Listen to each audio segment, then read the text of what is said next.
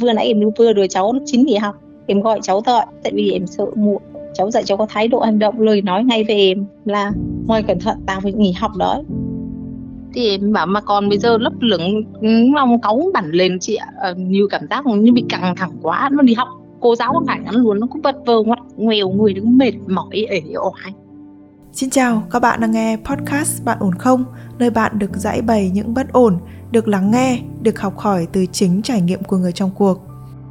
Đi học về lúc là nó xả rồi chết nó nói kẻ nó nói câu từ tục ngữ nó gọi vắng tục thì chẳng nữa. Kiểu ảnh hưởng thế hệ của ờ, bố mẹ chồng mình bố chồng mình cũng như kiểu nhảy mà không cũng để ý gì đến con cái đâu. Nhảy bây giờ cũng y chang như thế. Hy vọng là những câu chuyện mà mỗi một nhân vật trong podcast Bạn ổn không đã trải qua cũng chính là những thứ mà bạn cần ở đâu đó trong một vài giai đoạn hay là một vài khoảnh khắc của cuộc đời. Và nếu như bạn cần một người để lắng nghe, một người để gỡ những nút thắt trong cảm xúc của mình, bạn cũng có thể gửi thư về cho chúng tôi qua hòm thư podcast net Còn bây giờ, hãy cùng đến với câu chuyện của ngày hôm nay cùng với thạc sĩ tâm lý Trần Hương Thảo.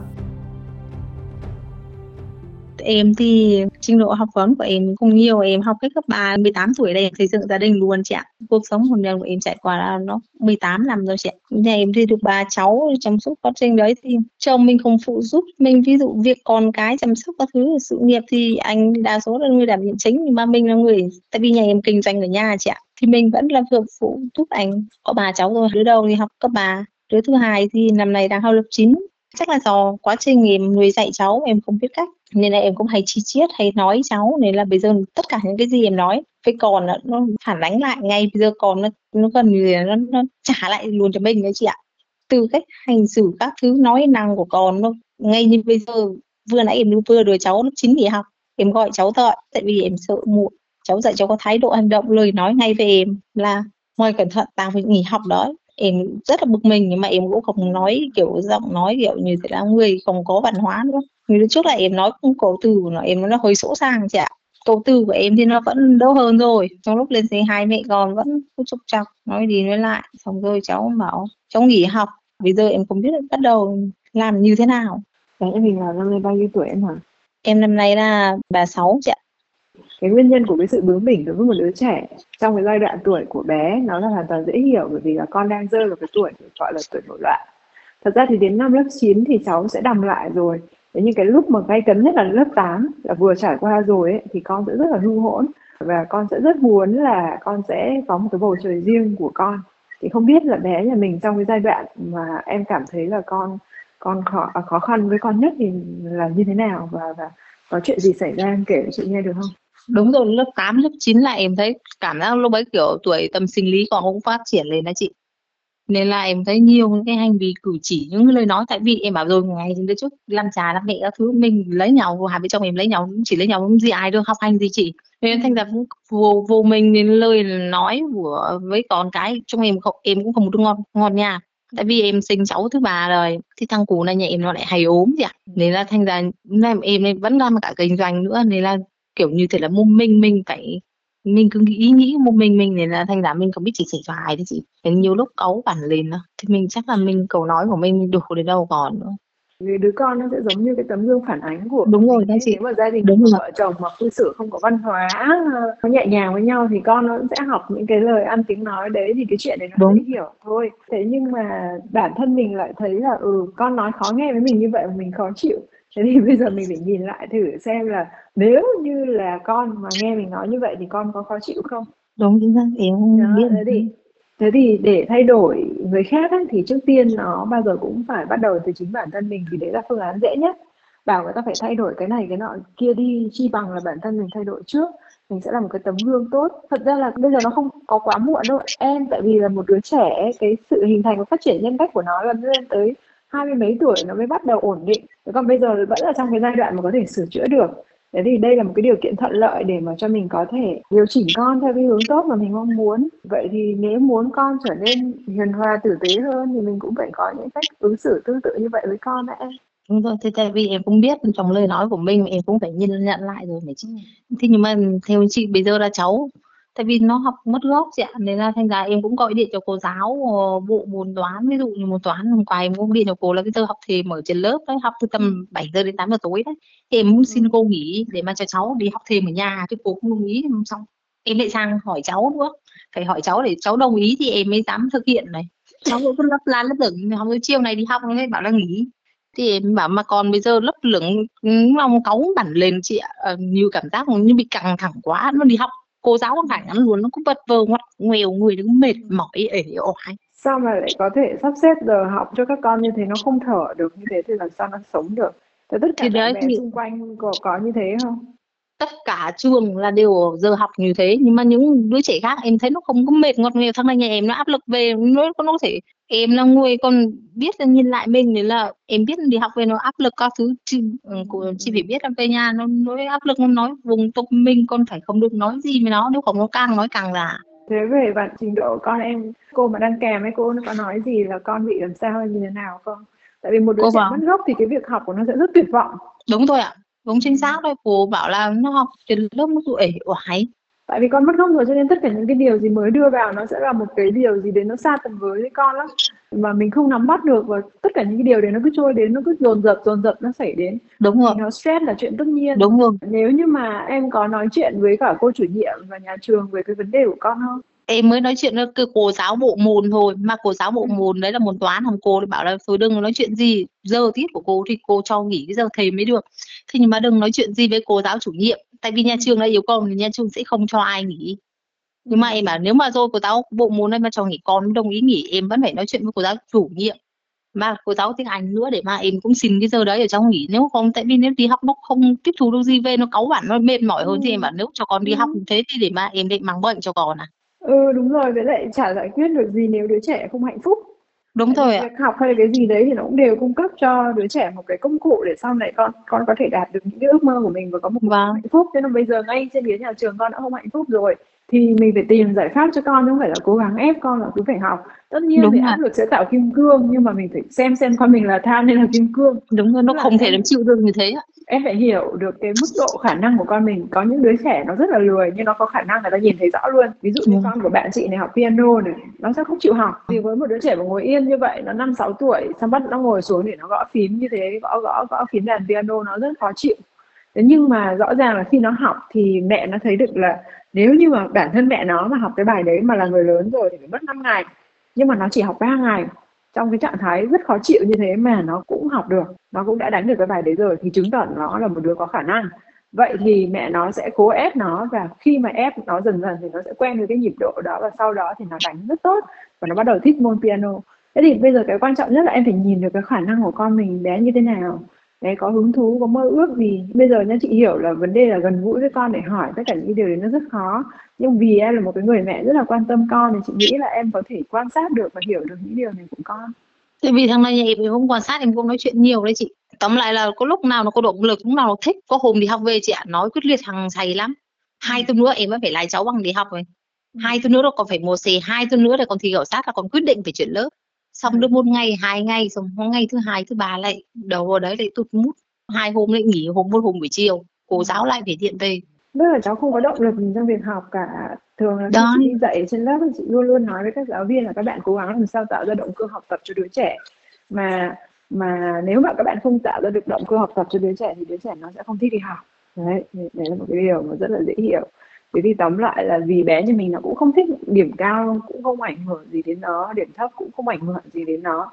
Nó thiếu đi một loạt những cái động cơ cả bên trong cả bên ngoài theo cái kiểu là ừ tôi thích cái môn học này là bên trong nhé còn là nếu như mà con học tốt môn này con được thưởng hay cái gì đấy rất muốn lấy cái phần thưởng này cho nên nó sẽ cố gắng thì nó hoàn toàn không có những cái đấy thì nó sẽ rơi vào cái trạng thái là chán nản và cuối cùng là tại vì cái này cũng phải nói là là có vẻ như là mẹ cũng cũng cũng rất là tâm lý mẹ cũng rất là chiều mẹ cũng rất là biết gợi ý con. Thế là thành ra là con biết là ừ mẹ sẽ gợi ý mình cho nên là con phản kháng rất là mãnh liệt. Tất nhiên là này chị không nói là xấu tại vì là đúng rồi mình nghĩ là nó nó không dám phản kháng nó không dám nói lên cái mong ước thật sự của nó và nó dẫn đến trầm cảm và đứa bé đấy. Nó nó có thể ờ, chịu những cái hậu quả rất lâu dài.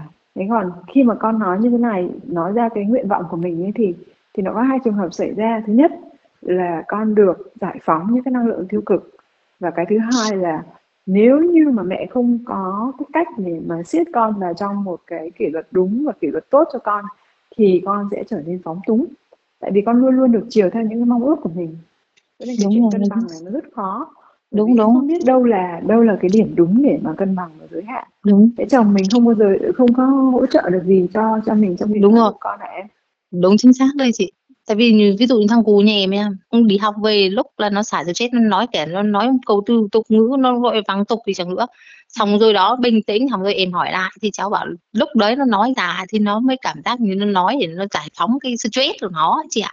Tóm lại cháu cũng tiến bộ nhưng mà chắc là nó đòi hỏi tại vì nó ngấm hình thành lâu rồi nên bây giờ để mà muốn còn thay đổi chắc là em phải có sự kiên trì mới cả. Đúng rồi, thời đúng gian rồi, nó cũng không thể nào một sớm một chiều được. Đúng Thế chị? bây giờ chị muốn hỏi là chồng mình ấy, trong một cái việc giáo dục ấy thì luôn luôn phải có người đấm người xoa. Người ta gọi là em. dạy dỗ tức là một người thì phải rất cứng rắn và một người thì sẽ xoa dịu. Thì như thế đứa trẻ nó mới đạt được cái sự cân bằng. Thế thì chồng mình lại anh không có vai trò gì hết à đúng không thầm tà một vấn đề thì việc chắc là nhà em kiểu ảnh hưởng thế hệ của bố mẹ chồng em bố chồng em cũng như kiểu nhà em mà không cũng để ý gì đến con cái đâu. Nhà em bây giờ cũng y chang thế. Nên là vấn đề dạy dỗ hoặc tất cả mọi thứ là em sẽ là người quyết định. Ông ấy cả với cả ba đứa bé nhà mình đều thờ ơ như thế à? Đúng chính xác. Chị. gì vai trò của anh là gì trong cái gia đình này? Vai trò chắc là chỉ là mới đi kiếm tiền rồi chị kiếm tiền mà có kiếm được nhiều tiền không? Nó cung cấp đủ Nếu- cho cuộc sống của của mấy mẹ con không? Hay là em cũng vẫn phải thực sự mà để mà thỏa mãn như những người khác thì em nghĩ là cũng chưa được chị ạ.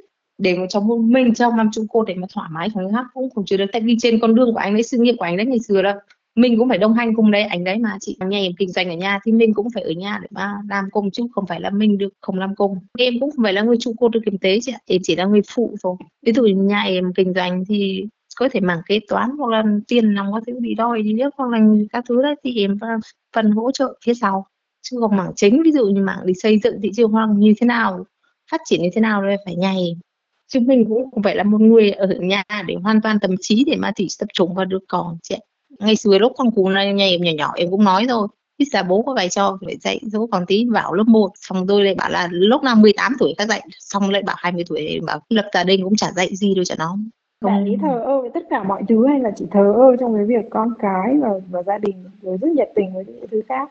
Em cảm thấy như em nhiệt tình cái gì cũng mỗi tập trung vào công việc của ông đó là ông còn nhiệt tình. Còn những thứ khác em thấy bình thường. Em cảm giác bây giờ kêu nhà mà đi vắng các con đi vắng vài ngày cũng không cần biết cũng không có tình yêu thương gì với gia đình. Có là cũng là quan tâm chăm sóc gia đình thế nhưng mà để mà em cảm giác nó thiếu như những nhà khác nhà khác bố ta đi làm về hoặc là ngày người ta còn hỏi hoặc là ngày nào ta cũng phải hỏi quan tâm đến con cậu đấy kỳ lạ không con. Thế em thấy xíu. Tức là vấn đề ở đây là bạn bị thiếu trách nhiệm với lại gia đình Đúng rồi. không? chính xác không bạn phó mặc tất cả mọi thứ cho em. Em có cảm thấy là nếu như có sự hỗ trợ của anh ấy thì mọi chuyện nó sẽ thay đổi không? Có chứ chị cách đây tháng hai tháng chỉ cần vài ngày em bảo không cần nhiều chỉ cần mỗi một ngày dành dần 50 phút hỏi hàng. Không. Quan tâm các con nó khác hẳn chị ạ. Thế bây giờ khi mà mình đề nghị như vậy thì thì anh hợp tác được bao lâu? Cùng lắm một ba bốn ngày xong hồi chả gì nữa. Tức là do mình không nhắc cho nên quên hay là thế nào? Không là- không nhắc không phải là không nhắc. Nếu như em không nhắc thì là anh sẽ không làm còn nếu em nhắc là anh có làm đúng không? Thôi chị thích thì mới làm được cái việc mà mình nói với anh ấy là anh nên quan tâm con cái và nên động viên con thì con sẽ kết quả ờ, tốt hơn hẳn này thế này thế kia. Thì em nói như thế nào? Em bảo bây giờ các con nó lớn rồi. Anh mỗi ngày phải dành 50 phút để mà hỏi hoặc quan tâm các con một chút. Thì em chỉ nói thế thôi. Thì con sẽ được cái gì? Con sẽ được ABC như này. Tức là cho anh một cái viễn cảnh. Tại vì bây giờ với với cái cách em đang nói với chị nhá thì không có vấn đề gì cả giọng nói và Ừ. cả nội dung đều rất ok. Nhưng chị sợ rằng khi nói với chồng thì thì mình sẽ hơi gay gắt một tí. Em cũng thay đổi được trạng thái nói với con em rồi phần nào nó cảm giác để tông giọng mình nói cho người ta cảm giác dịu dàng trong đấy chứ không phải là sự gắt gỏng ví dụ như bây giờ chị đang nói với em này là ờ chắc có lẽ là mình nên nhờ anh ý hỗ trợ thì em sẽ dễ dàng hơn trong việc cân bằng được cái việc giáo dục con và với cái tâm trạng của em tức là nó sẽ tốt đủ đường thông qua cái sự hỗ trợ của anh ý với các con thì mình với anh ấy cũng sẽ cải thiện được cái mối quan hệ của cả hai luôn. Thì đấy là nó có Đúng rất nhiều lợi ích trong cái việc là Đúng mình tìm ra được một cái cách đúng để nói chuyện với chồng mình để mà hỗ trợ trong việc giáo dục Ừ. con. Và đây là trách nhiệm của cả hai người chứ không phải không. Đây là một cái kiểu nói của chị với em. Nhưng cùng cái nội dung này mà chị nói như thế này này em á chị thấy là em nên bảo chồng em phải tham gia vào. Bây giờ ông cứ ở ngoài như thế thì làm sao mà tức là em em không biết làm sao để mà nói với ông ấy thì ông ấy không tham gia vào cái việc dạy dỗ con thì là em bị thất bại là cái chuyện đương nhiên thôi cùng một nội dung. Nhưng Vâng. chị nói bằng hai kiểu khác nhau thì em sẽ thấy rõ là với cái kiểu nói nào thì em sẽ có cảm giác em muốn hợp tác với chị. Kiểu nói đầu tiên của chị. Cái cái việc mà nhờ người khác hợp tác với mình nó là như thế đó em. Tức là đôi khi em yêu cầu một người gì, một điều gì đó và em nghĩ là ở cái lời nói của tôi nó đã rất chuẩn rồi. Tôi bảo anh ơi em nhờ anh làm cái này nhưng mà nó khác hoàn toàn chỉ với cái tông giọng với cái cách mình nhấn nhá trong từ ngữ thôi nhá. Anh ơi em nhờ Vâng. anh làm cái này giúp em. Nó sẽ khác. Anh ơi em nhờ em làm cái này này. Nó khác. Đấy chị hiểu là là sẽ rất khó để cho em em sửa trong một sớm một chiều và nó không đúng với cái bản tính của mình nữa. Tại vì bản tính của mình là người thẳng thắn và nhanh nhẹn. Mình rất là nhanh nhẹn. Thì cái chuyện mà nó hơi ảo là một tí thì nó lại khó với mình. Thế nhưng mà bây giờ thực sự mà thấy nhìn đi nhìn lại thì thấy được rằng là ờ tôi nhanh nhẹn, tôi thẳng thắn, tôi hơi đốt chát một tí nó không có ích lợi gì trong cái việc là vun đắp cuộc sống gia đình hay là dạy dạy dỗ các con và nó lại làm cho mọi thứ trở nên có chiều hướng như là có vẻ xấu. Thế thì tôi phải thay đổi bản thân mình một tí. Và cái sự thay đổi này là cái việc mà tôi có thể làm được. Mà một cái thay đổi nhỏ ấy em, nó sẽ làm nên một cái sự thay đổi lớn nhưng nếu như mình không thay đổi và mình cảm thấy là tất cả là lỗi của xung quanh tôi chả có lỗi gì cả tôi đang làm những điều rất đúng thì nó sẽ không có gì thay đổi cả. Cái vấn đề là mình phải chấp nhận được là ở ừ, phương pháp của mình chưa đúng này hoặc là mình phải chấp nhận được là ừ có thể cái giọng nói của tôi cái nội dung thì tốt này tôi xem xét lại bản thân tôi và tôi thấy ừ nội dung thì tôi nói đúng rồi. Cái cách nói của tôi tôi nhấn nhá hơi sai một tí tôi chỉ cần nhấn nhá lại cách nói thôi là tôi sẽ đạt được hiệu quả. Thế thì tại ngại gì không làm mà bây giờ Đúng rồi, cái nhiều này nó hay vậy. lắm em ạ. Tức là em chỉ Ừ. cần thử một lần thôi và sau đấy em thấy hiệu quả là em sẽ em sẽ tự nhiên em lại sẽ làm được những lần sau. Chị chờ em hỏi tiếp. Trong trường hợp mà cháu mà em nó cũng mệt căng thẳng rồi cháu mà bảo nghỉ học thì chắc là khả năng là hay em cho cháu nghỉ luôn được không chị? Nếu mà con mình nghỉ học luôn không đi học nữa thì con sẽ làm gì? Vai toán của em là đau đầu như thế mà trong trường hợp mà nó mà đi học cứ như thế này thì em mà tình trạng nó về mà nó cứ căng thẳng chết ăn nói hỗn láo này thì em bảo khả năng phải cho nghỉ học bây giờ một cái đứa trẻ mà không học hết cấp 3 cái cơ hội rất nhiều các cái cơ hội ở các cái cánh cửa con bị đóng lại nó rất hạn hẹp cho con. Ít nhất con cũng phải được dìu qua cái, cái cấp 3 rồi sau đấy con muốn làm gì là con muốn phát triển nghề chuyên môn hay là cái gì đấy. Em phải tìm được sở trường của con cho cho con tập trung vào cái đấy trước khi em cho con nghỉ và không có một cái định hướng gì cả và khi con không có một cái định hướng gì cả cuộc sống của con nó chơi vơi chơi vơi nó giống như một cái dề lục bình ấy. em không thể cho con nghỉ được bởi vì con sẽ không có cái gì để bấu vào kể cả đây là một cái rất chán nhưng mà ít nhất là con còn có mục đích mỗi ngày. Tại vì đó thì em cũng đang phải suy nghĩ tại vì nếu mà cho con nghỉ sang năm lại học lại học chương trình cải cách mới thì con cũng không thể nào mà còn học được mới cả học lại có phải vấn đề ai cũng học lại được đâu chị. Nó tự tí nhiều thứ lắm. Ừ, với lại cả là hả nếu như thế thì phải học phải biến trường học thành một nơi hạnh phúc cho con bằng cách là không có bất kỳ một cái áp lực gì và em phải trao đổi thẳng thắn với cả nhà trường về cái chuyện là con tôi không cần thành tích. Và nếu như mà nó nó làm ảnh hưởng đến thành tích nhà trường thì tách nó hẳn ra, tôi chỉ cần cho con tôi đến trường thôi, thì các thầy cô làm ơn giúp dùm cái đó. Thì bây giờ là một đứa trẻ đi học, hay là đi làm, hay là đi chơi, hay đi bất kỳ đâu, và kể cả một con người cũng vậy, cái quan trọng nhất là người ta làm những cái điều đó không phải để chuốc lấy đau khổ các thầy cô làm giáo dục thì phải hướng đến sự hạnh phúc của con người chứ tại sao lại biến con người thành những cỗ máy vô cảm hoặc là tiếng hạnh phúc? Đấy thì em cũng bảo muốn nói chuyện với cô giáo chủ nhiệm mà. Còn nên em cũng phải hỏi ý kiến của cháu chứ. Nhưng mà cháu bảo thôi mẹ đừng nói gì với cô giáo chủ nhiệm không cho nói. Cái giáo dục khai phóng thì thì bây giờ kể cả không nói như vậy cũng được. Thế nhưng mà hai mẹ con phải xác định tư tưởng với nhau là mẹ ơi con ơi mình chấp nhận là học dốt so với người ta nhưng mình không dốt mình không dốt là vì mình tiếp nhận những cái kiến thức mình thực sự mong muốn và mình phát triển bản thân theo cái định hướng mà mình thực sự mong muốn. Thì tôi có thể là một đứa trẻ học dốt xứ hạng dốt ở trong lớp học nhưng mà tôi vẫn thông minh tôi vẫn nhanh nhẹn thì vẫn được đúng không ừ. thì bây giờ hai mẹ con xác định với nhau như thế để mà ví dụ con có đội sổ ở dưới lớp thì hai mẹ con vẫn cứ vui với nhau. Vâng cái đấy thì em cũng phải xác định ngày rõ. Và đầu tiên thôi. Quan trọng nhất của một người để mà có thể thay đổi bản thân hay thay đổi những người xung quanh ấy, là cái mong muốn thay đổi của người đó. Nếu như bản thân người đó không có khởi phát ra cái mong muốn đấy không gieo một cái hạt mầm đấy xuống thì không có cái cây nào mọc lên được. Nhưng mà bây giờ em đã khởi phát được cây đấy rồi thì chị nghĩ đây là một cái khởi đầu rất là thuận lợi. Rồi em cảm ơn chị nhé Vâng các bạn thân mến, nuôi dạy một đứa trẻ chưa bao giờ là dễ dàng Đặc biệt khi chính những người làm cha làm mẹ cũng đang mông lung về chính con người mình và không biết xử lý như thế nào với những cảm xúc của mình.